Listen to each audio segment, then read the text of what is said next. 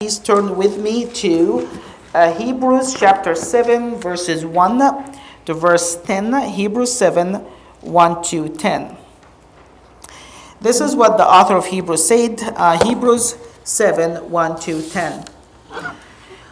For this Melchizedek, king of Salem, priest of the Most High God, who met Abraham returning from the slaughter of the king and blessed him, to whom also Abraham gave a tithe part of all, first being translated king of righteousness and also king of Salem, meaning king of peace, without father, without mother, without genealogy, having neither beginning of days nor end of life, but made like the Son of God, remains priest continually. Now consider how great this man was, to whom even the patriarch Abraham gave a tithe of the spoil. And indeed, those who are of the sons of Levi, who receive the priesthood, have a commandment to receive tithe from the people according to the law, that is, from their brethren, though they have come from the loins of Abraham, but whose genealogy is not driven from them, received tithe from Abraham and blessed him who has the promises. Now, beyond all contradiction, the lesser is blessed by the better, by the greater. Here, mortal men receive tithe, but there he received them. That's Melchizedek receives them, of whom it is witnessed that he lives, of Melchizedek that is witnessed through the scripture that he lived. Even Levi, who receives tithe, paid tithe through Abraham, so to speak, for he was still in the loins of his father when Melchizedek met him. Amen. So we are now starting chapter 7 of the book of Hebrews, and again, that book is written for Jewish people who embraced Christianity and Christ, believed in Jesus, and now they want to go back to Judaism. And the author of Hebrews is writing this letter to warn them never to consider going back to Judaism.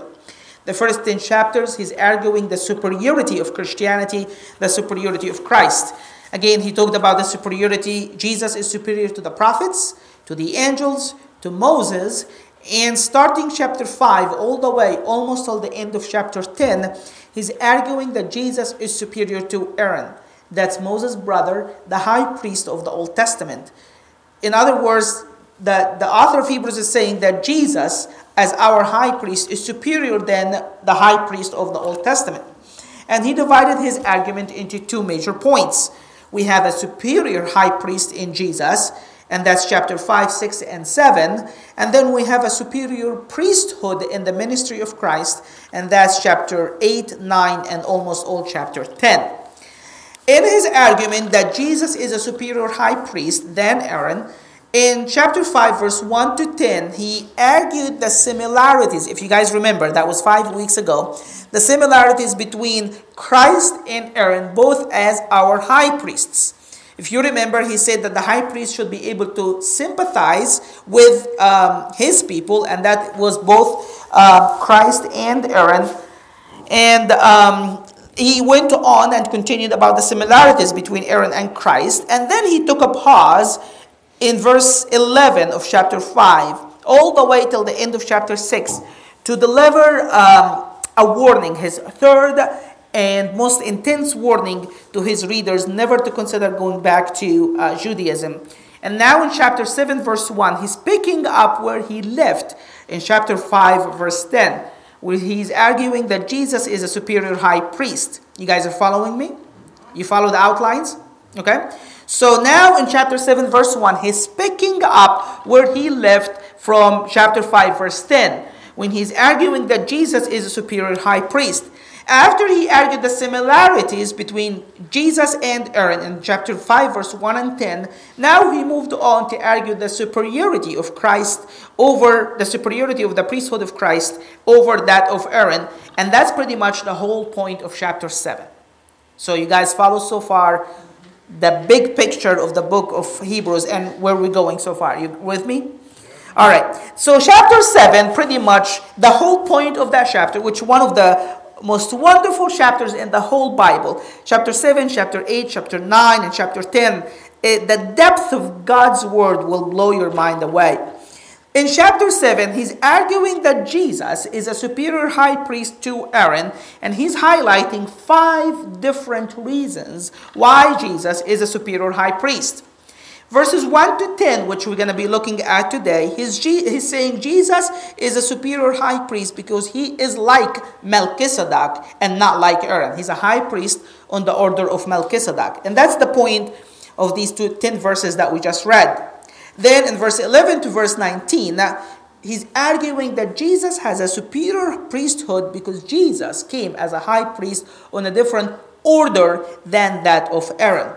So, number 1, Jesus is like Melchizedek. Number 2, Jesus came in a different order. Number 3, Jesus is a superior high priest because he was appointed by an oath from God. And that's verse 20 to 22. And number 4, Jesus is a superior high priest because of his preeminence. He lasts forever. He's eternal. That's why he's superior. And number 5, Jesus is a superior high priest because of who Jesus is and the sacrifice he did on the cross. And that's verse 26 to 28. So 5 different reasons throughout chapter 7, we're going to see why Jesus is a superior high priest than that of Aaron. This is going to be amazing. So buckle up. This is going to be wonderful. In verses 1 to 10, the author of Hebrews is arguing that Jesus is a superior high priest because Jesus came as a superior high priest on the order of Melchizedek. Okay? So here is how his argument going to go for the first 10 verses. Verses 1 to 3, he's arguing that Melchizedek was a type of Christ, that the priesthood of Christ is on the order of the priesthood of Melchizedek. And then from verse 4 to verse 10, he's arguing that Melchizedek is greater than Aaron. So think about it this way. Jesus is equal to Melchizedek. Melchizedek is greater than Aaron. Therefore, Jesus is greater than Aaron. You guys are with me? Yeah. You follow the thought here? So again, so the idea here is this. A is greater than B, and B is equal to C. Therefore, A must be greater than C. You guys are with me? The same idea here, but I just used it backward. Jesus is like Melchizedek, equal to Melchizedek. Melchizedek is greater than Aaron, therefore Jesus must be greater than Aaron. That's the idea here. So let's analyze his thought and follow his logic through these 10 verses. In the first 3 verses, he's arguing that Jesus is similar to Melchizedek, or Melchizedek is a type of Christ. Now, who is that Melchizedek that the author of Hebrews brought up? The only time we read about Melchizedek in the scripture is back in the book of Genesis, chapter 14, verse 18 to verse 20.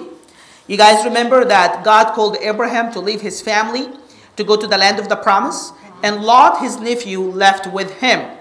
Now, there happened to be a lot of fights between Abraham and Lot, so they divided. Lot chose the land of Sodom and Gomorrah because it was fertile land, and he thought that he can have a lot of wealth there. And Abraham went the other way. In chapter 14 of the book of Genesis, we read about 4 kings under the leadership of a king called Chedorlaomer. And these 4 kings invaded Sodom and Gomorrah and 3 other small cities associated with them. And these 4 kings took Lot as a captive, his wife, his kids, and all his wealth. They took everything that Lot has, and he was captive to King Chedorlaomer.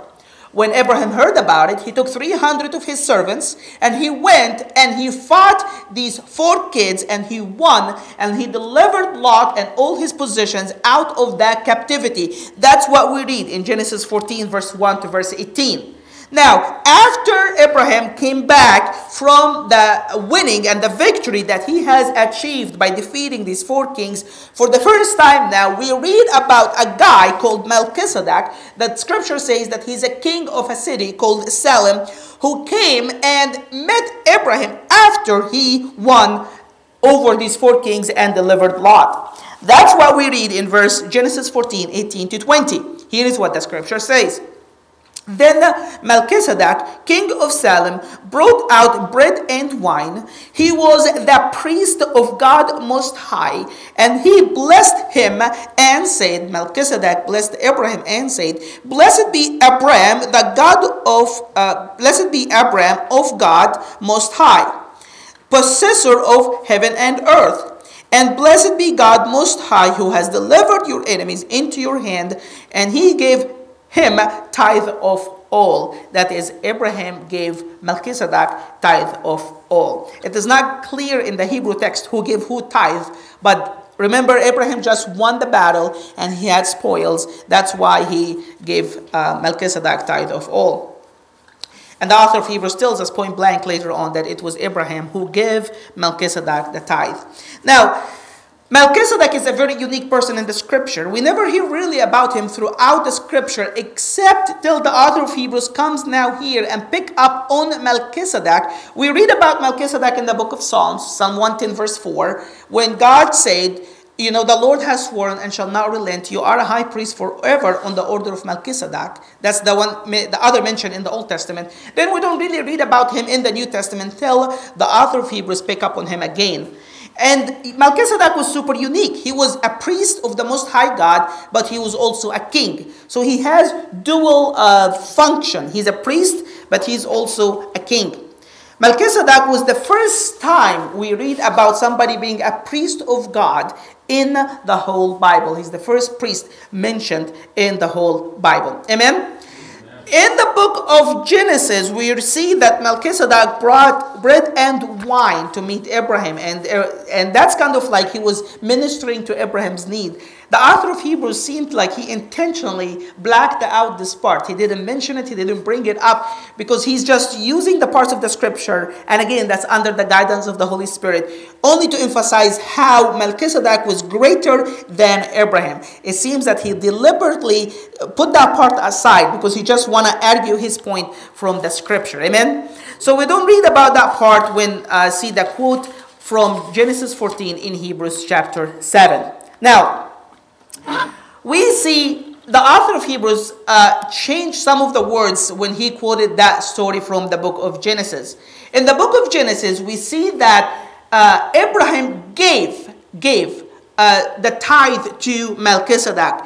But the word that the author of Hebrews used is that he tithed to Melchizedek. So he changed the word gave from Genesis to tithe in the New Testament. And the idea here, I think he did it on purpose to show how Abraham perceived Melchizedek. He didn't just give him a gift. He purposely tithed to him because he knew who Melchizedek is and the position that he has and how much authority and power that guy has as a priest of the Most High God. Amen.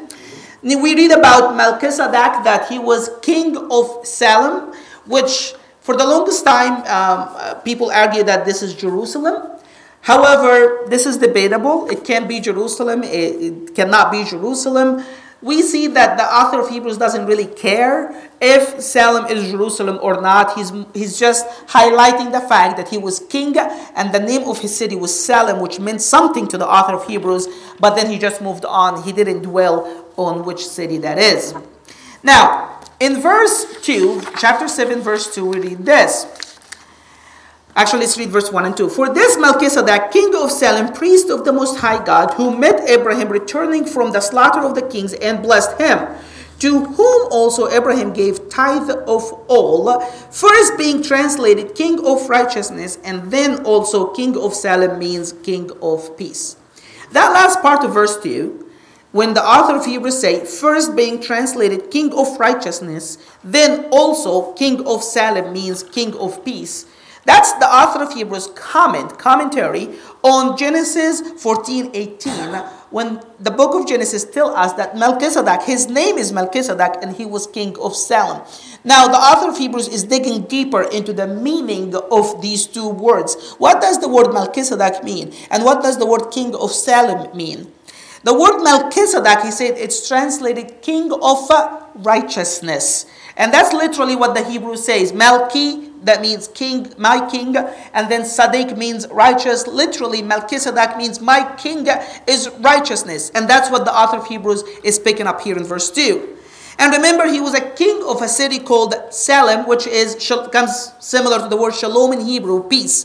That means he is king of peace. It seems that the author of Hebrews saw in the definition and the name of Melchizedek pictures of the upcoming Messiah. When Jesus will come as a priest on the order of Melchizedek, he will be the king of righteousness and he will be the king of peace. That's why the author of Hebrews highlighted the meanings of these two words, but he really didn't dwell much on it. He moved right after that to the priesthood of Melchizedek. Amen? So we read in verse 2 that Melchizedek was without father, without mother, and without genealogy. Now, the idea here when the author of Hebrews said this about Melchizedek is not that Melchizedek was a superhero or he was a superhuman or he really literally didn't have a father or really literally didn't have a mother or didn't have a genealogy. Obviously, Melchizedek, he's a historical person. He definitely has a father. He definitely has a mother. He definitely has a genealogy. But the author of Hebrews, but when the Holy Spirit wrote the book of Genesis, the Holy Spirit on purpose did not mention his father, did not mention his mother, did not mention his genealogy. We just see the guy coming out of nowhere and then disappearing into nowhere. You guys are with me? And there is a reason why the Holy Spirit on purpose didn't mention this information about Melchizedek. Because the Holy Spirit wanted, even from the book of Genesis, portray Melchizedek priesthood as a type of the priesthood of Christ who will come later. Amen? So when the author of Hebrews said that the Melchizedek was without father, without mother, without genealogy, this is not to be understood in a literal sense, because obviously he had all of those, but this to be understood that the Holy Spirit on purpose didn't mention none of that, so he can be a type of Christ who will come later, okay? Having neither beginning of days nor end of life. Again, that is not to understand the historical person of Melchizedek as somebody who self-existed from the beginning and will live till the very end. He probably died long time ago and is buried and all this stuff, okay?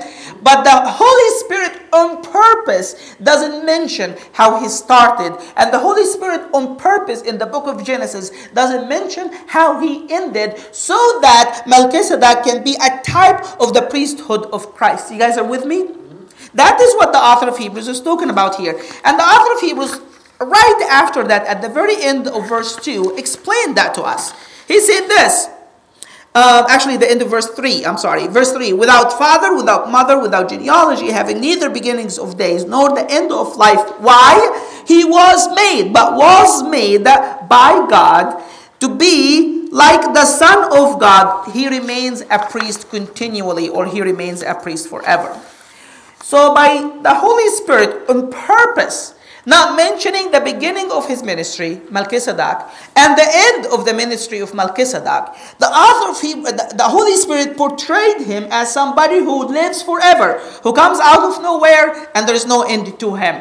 Because this way, by choosing to use these specific words, the Holy Spirit wanted to portray him to be a high priest forever on the order of Melchizedek. We don't see an end to his priesthood, just like Christ, whom we don't see an end to his priesthood. Amen?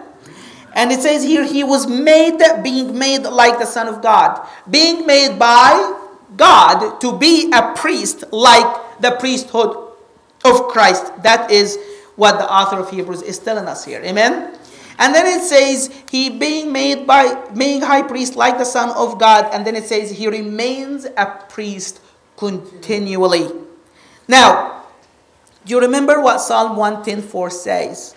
The author of Hebrews quoted that part so far at least twice or three times so far. And this is what Psalm 110:4 says. The Lord has sworn and shall not relent. You are a high priest forever on the order of Melchizedek, right? Now, when the author of Hebrews said that part, that he remains, that Melchizedek remains a priest forever or continually, the author of Hebrews now is merging two different accounts from the Old Testament together. He's mentioning the references from Genesis chapter 14, that Melchizedek started out of nowhere and we don't see an end to him. And he's also merging that prophecy from Psalm 110 verse 4 when it says, you are a high priest forever on the order of Melchizedek. He's merging these two accounts together to come up with his own interpretation, obviously under the leadership of the Holy Spirit, that Melchizedek remains as a high priest forever as a type of Christ who remains as a high priest forever. You guys are with me? So we're clear as far as verses 1 to 3 now, how, you know, how Christ is a high priest on the order of Melchizedek, and how the scripture, when the Holy Spirit spoke about Melchizedek in Genesis chapter 14, the Holy Spirit chose very specific words to portray Melchizedek as a high priest, a type of Christ who will come to be our high priest. Amen? Yeah. Now, verse 3, it says this, that Melchizedek was without father, without mother, and without genealogy, having neither beginning of days nor the end of days, so he can be made like the Son of God, remains a high priest continually. That verse is pretty much the foundation of the rest of chapter 7. We're going to see that the author of Hebrews, going always back to verse 3, this is the anchor in which he drove his theology and his definitions and his preaching throughout chapter 7.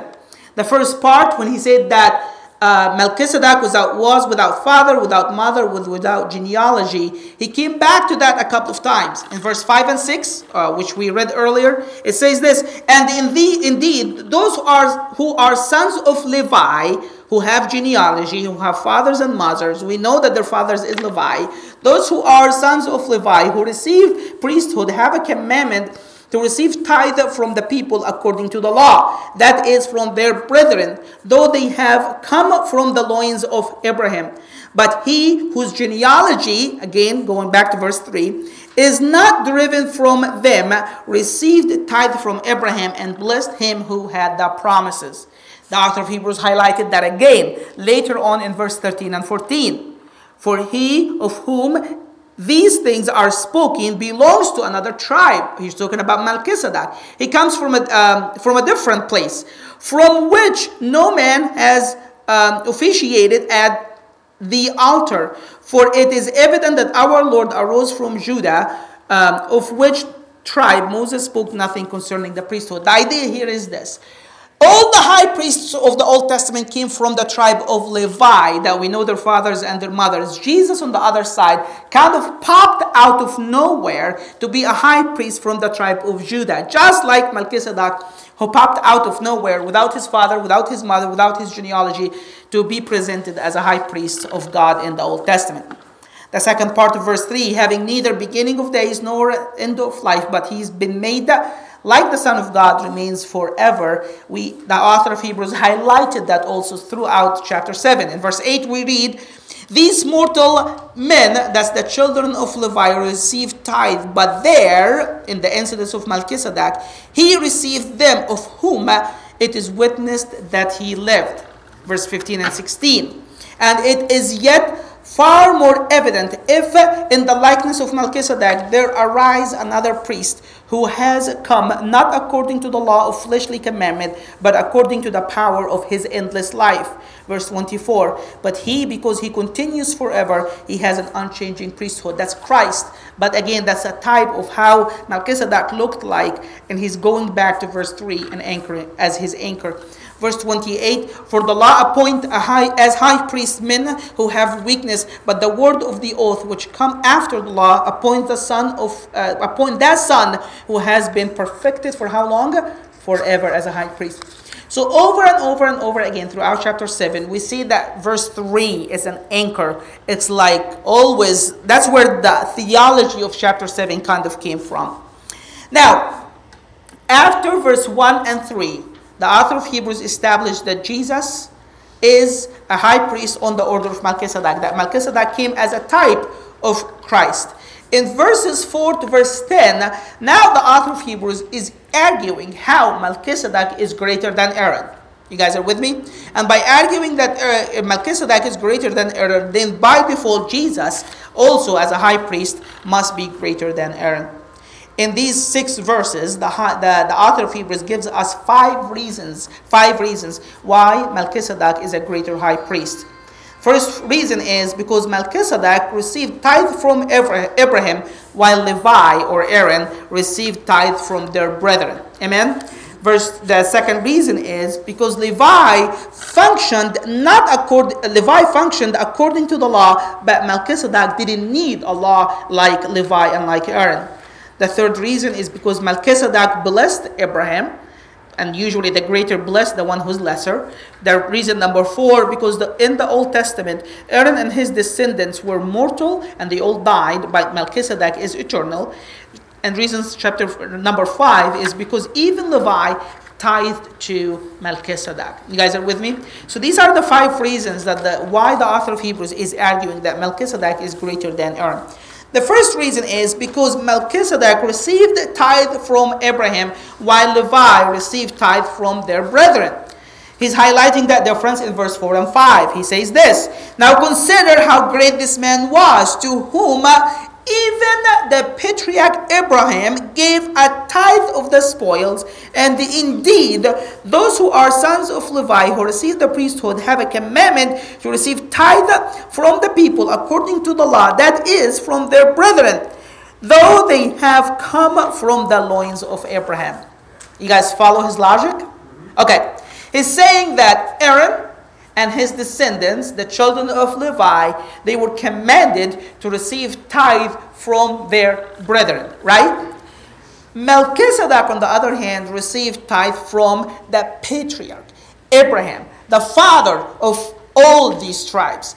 Abraham is greater than any average person in the nation of Israel. You guys are with me? Because Abraham is the founder of the nation of Israel. You guys are with me? So Abraham is greater than the average person. Now, Abraham the greatest tithed to Melchizedek, while the average person will tithe to Aaron or to Levi. You guys are with me? And because the greatest person, Abraham, tithes to Melchizedek, that makes Melchizedek greater than the high priest of the Old Testament. That's his logic here. That's his argument. Questions? Good? Understood? All right. So let's look a little bit deeper into these 2 verses. First of all, he's choosing the word patriarch on purpose. He's defining Abraham here as the patriarch, the founder, the father from which the whole nation came. And by exalting the status of Abraham, he's actually exalting the status of Melchizedek. You guys are with me? Because the higher he lifted Abraham up, the higher he lifted the one to whom Abraham paid tithe. You guys are with me? Number 2, the term that he used, it says that Abraham gave Melchizedek tithe of the spoils. And the Greek word that the author of Hebrews used is literally means the best of what he has. Not just all his spoils, but the best of the best. So in a way, he's saying that Abraham gave Melchizedek tithe of the best things that he could ever have. When Abraham saw stuff that is not fit enough for the greatness of Melchizedek, he will not tithe that. He will not give him part of that, because this is too inferior to who Melchizedek is. Amen? So again, the author of Hebrews is using words one after the other to show us how highly Abraham looked up to Melchizedek. And then it says that, on the other hand, Levi, or Aaron and his descendant, will receive tithe from their brethren. Again, the implication here to be drawn from the comparison is that since the Levitical priest, as well as those from whom they exacted the tithes, with descendant of Abraham, Melchizedek must be superior to the Levitical priesthood, the Levitical priest, because he extracted the tithe from Abraham, the father, the founder of all these brethren that the author of Hebrews is referring to. Amen? So that's why Melchizedek is greater than Aaron, because Abraham, the greatest among all the people of Israel, tithed to Melchizedek. Therefore, Melchizedek is greater than Aaron. But number 2, because Levi functioned according to the law, but Melchizedek didn't need the commission of the law to be a high priest of the Most High God. You guys are with me? We'll read that in verse 5 and 6. And indeed, those who are the sons of Levi, who receive the priesthood, have a commandment to receive tithe from the people. How? According to the law. They have a structure. They have commandments and they have rules by which they might work. From their brethren, though they have come from the loins of Abraham, but he whose genealogy is not derived from them received tithe from Abraham and blessed him who had the promises. Notice when he talked about Levi, he said they do it according to the law. When he talked about Melchizedek, there is no mention of the law here, because Melchizedek was not appointed by the law, and he was not functioning according to rules and regulations written in the law. And that's why he is greater. It's a twofold argument here. Number one, the sons of Levi were appointed by the law. Melchizedek was not appointed by the law. Number two, the sons of Levi collected tithe according to the law, but Melchizedek did not have set of regulation by which he must function. There is no rules that control how he functions. You guys are with me? The first one is that the sons of Levi were appointed by the law. Actually, if you go back to the Old Testament, there is a requirement to who can be a high priest, and that is written in the law. They have to be descendant of Aaron. They have to be Aaron's children. Somebody from a different tribe, somebody from a different family cannot assume the priesthood in the Old Testament. And not only that, they have to be pure Israelites. They have to have physical conditions. They have to be like physically fit. There is nothing wrong with their bodies, so they can be high priests. There is rules by which somebody can become a high priest in the Old Testament. Melchizedek exercised his priesthood role on the basis of divine appointment that is not by regulations set in the law. You guys are with me? He was appointed by God as a high priest, not by rules and regulation, but by the appointment of God himself. Amen?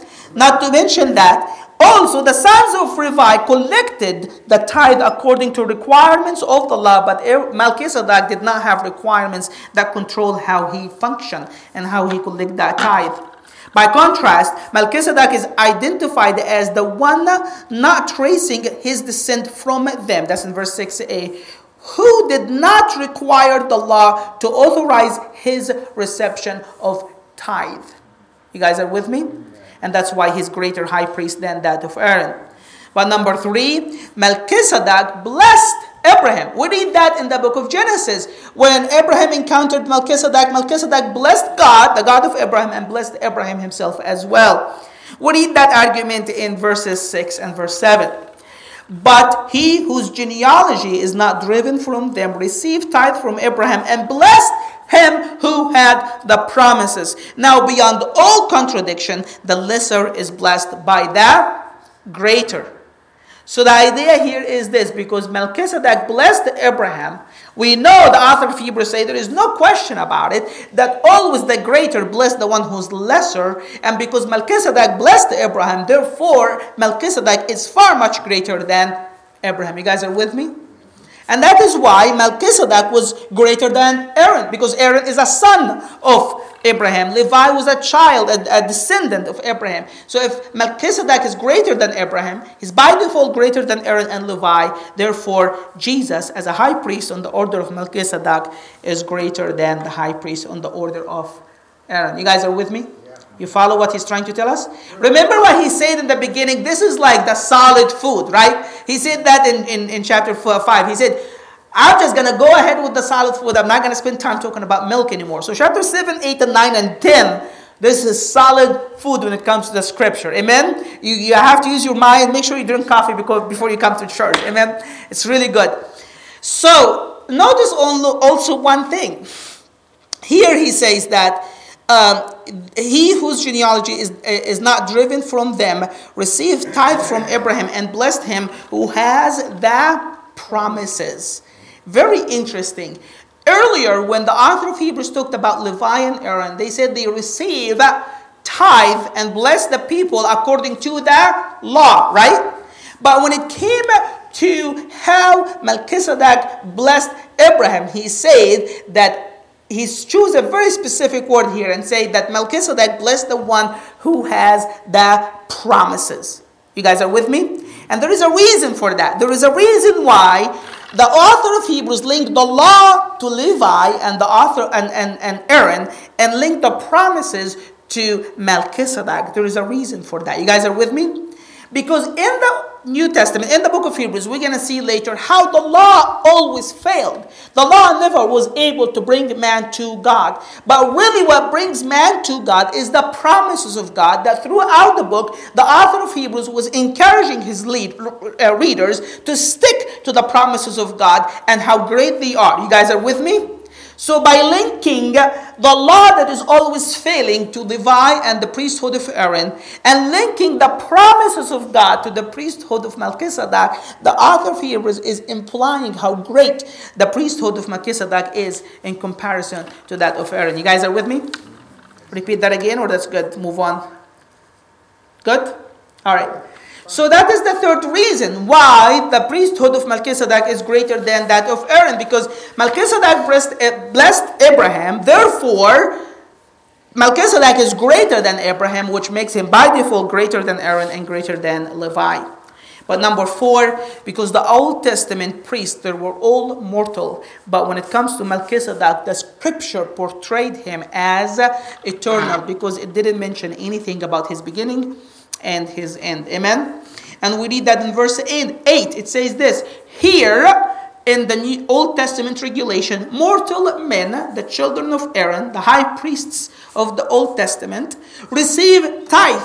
But there, in Genesis 14, he received them. Melchizedek received the tithe, of whom it is witnessed that he lives. Where is it witnessed that he lives?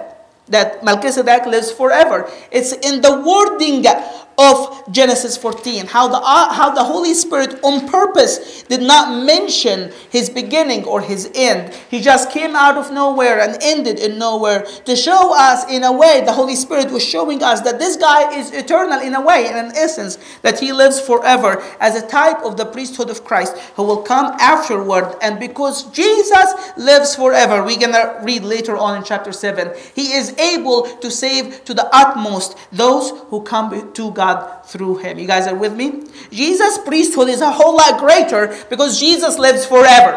Even if the priesthood of Christ was on the same level like that of the children of Aaron, every high priest in the Old Testament will do it for 70, 80 years and then they will drop dead. Amen? Jesus is different because he lives forever. His priesthood continues forever, and that's why he is far much greater than that of Aaron. And number five, because Levi even tithed to Melchizedek. Again, the argument here throughout these 10 verses is this: when you give tithe, the lesser gives tithes to the greater. And when you bless, the greater bless the lesser. You guys are with me? That is the argument here. The smaller, the lesser, tithe to the greater, and the greater bless the lesser.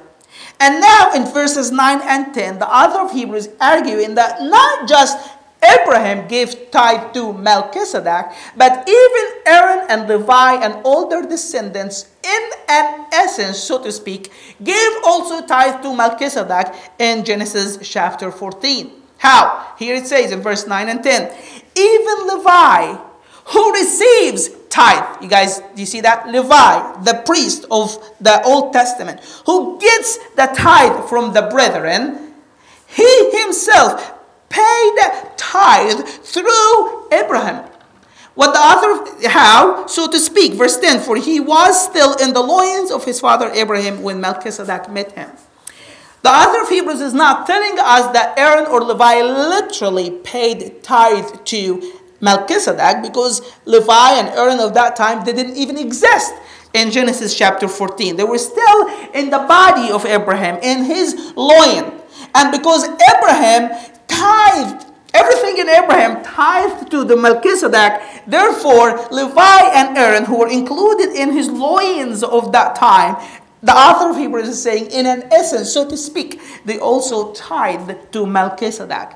You guys are with me?